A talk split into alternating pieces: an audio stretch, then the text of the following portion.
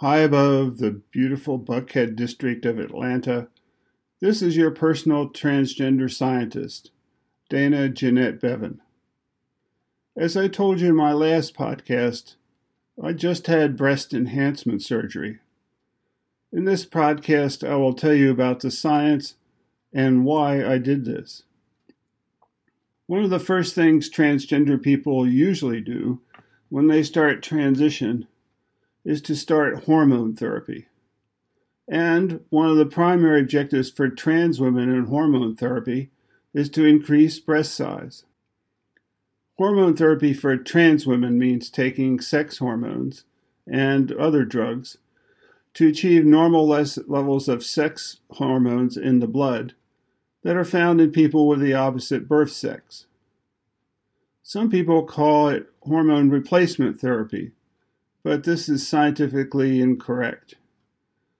If someone by accident or surgery, such as a hysterectomy, loses the ability to make particular hormones, they sometimes take replacement hormones. But transgender transition involves taking the hormones of the opposite sex, which are not replacements. In the U S, H T usually involves taking estradiol valerate, progesterone, spironolactone, and finasteride. In Europe and elsewhere, cyproterone is used instead of spironolactone. There is a place at the base of the brain, just above the roof of your mouth. This place has special cells which sense sex hormones. To regulate them, it secretes a substance called gonadotropin-releasing factor. This substance trickles down into the pituitary gland and stimulates gonadotropin release. Gonadotropin flows in the bloodstream to the gonads, or testes in males, to trigger the release of testosterone. Both of these brain structures are very old, very primitive, and frankly somewhat stupid. High levels of any sex hormone can be sensed by this mechanism. This causes release of testosterone to stop in males. One reason for taking estradiol and progesterone is that this mechanism is very stupid.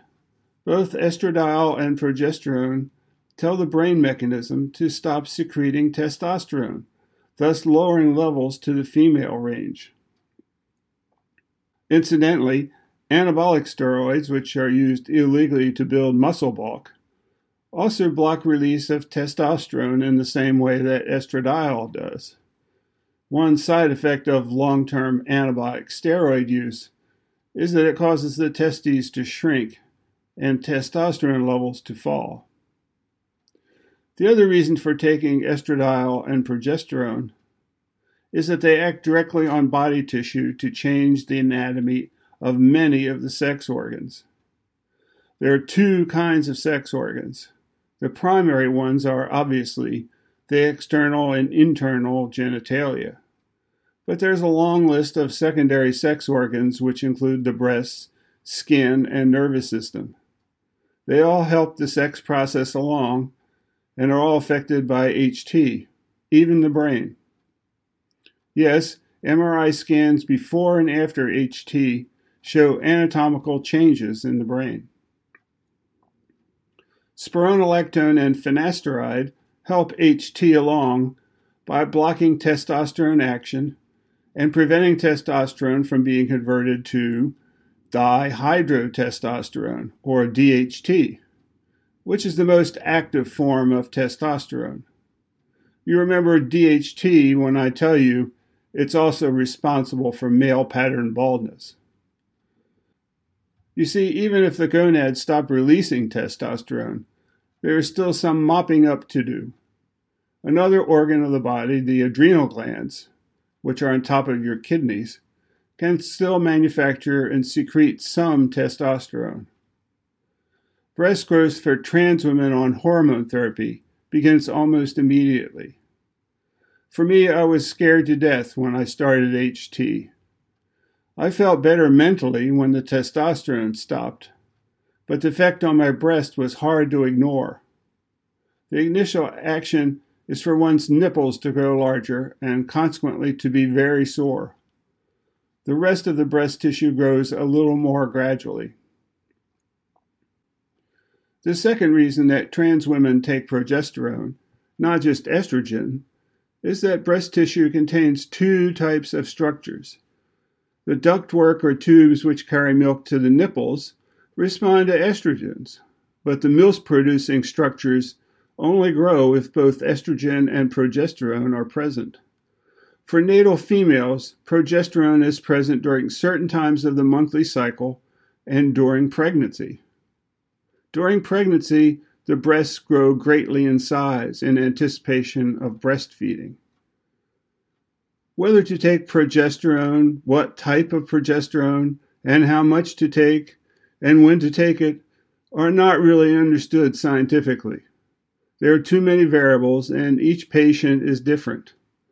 It often involves clinical judgment and experimentation on the part of the provider. Some providers prescribe medroxyprogesterone. Some prescribe another form called prometrium, which is be, believed to be more gen, gentle and natural. Some cycle the progesterone to mimic the normal monthly female cycle. Some believe that progesterone is unnecessary.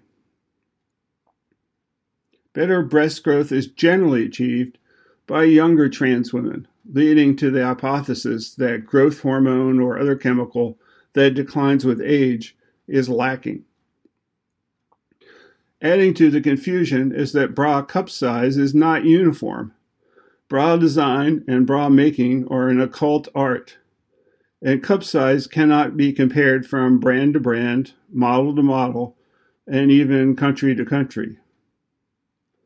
The folklore is that trans women on H T will achieve one cup less size than their mother. I inherited my mother's bras along with other useless things, and from the tag, she was a forty-six C. Given the vagaries of cup and design sizing, that's about what I am now after surgery. Her bras were a little pointier than those of today, of course. Then there is the controversy over whether adding progesterone to estrogen increases the risk of breast cancer. Surveys of birth females in menopause indicate an increase only for those who still have their ovaries, which does not apply to transgender women. Breast cancer does occur in trans women as it does in natal males, but the rate appears to be the same as natal females before age fifty. George Brown at the Veterans Administration did a study of some thirty-six hundred trans women veterans and found only three cases of breast cancer, but all of them were detected too late and were fatal. So the risk of getting cancer is low, but trans women should get regular breast exams and mammograms for early detection. Mandy Deutsch, a physician at U C S F, recommends that trans women should not have a mammogram until after age fifty, which is the same as birth females. After that, they should have a standard mammogram after five years of H T and at two-year intervals thereafter. I've been on H T for ten years and have had two mammograms, so I'm due for another one. The ones I had were relatively physically painless, but psychologically they did have some pain. I experienced psychological rejection. Down south here, they are just hearing about us trans girls. Neither of the two major hospitals I went to were prepared for trans women to walk in for a free mammogram, which is our right under the A C A. Those are longer war stories, and I'll spare you from them for now. Many transitioning trans women have a decision to make after H T for a couple of years. By then, almost all the growth in breast tissue has occurred that is going to occur.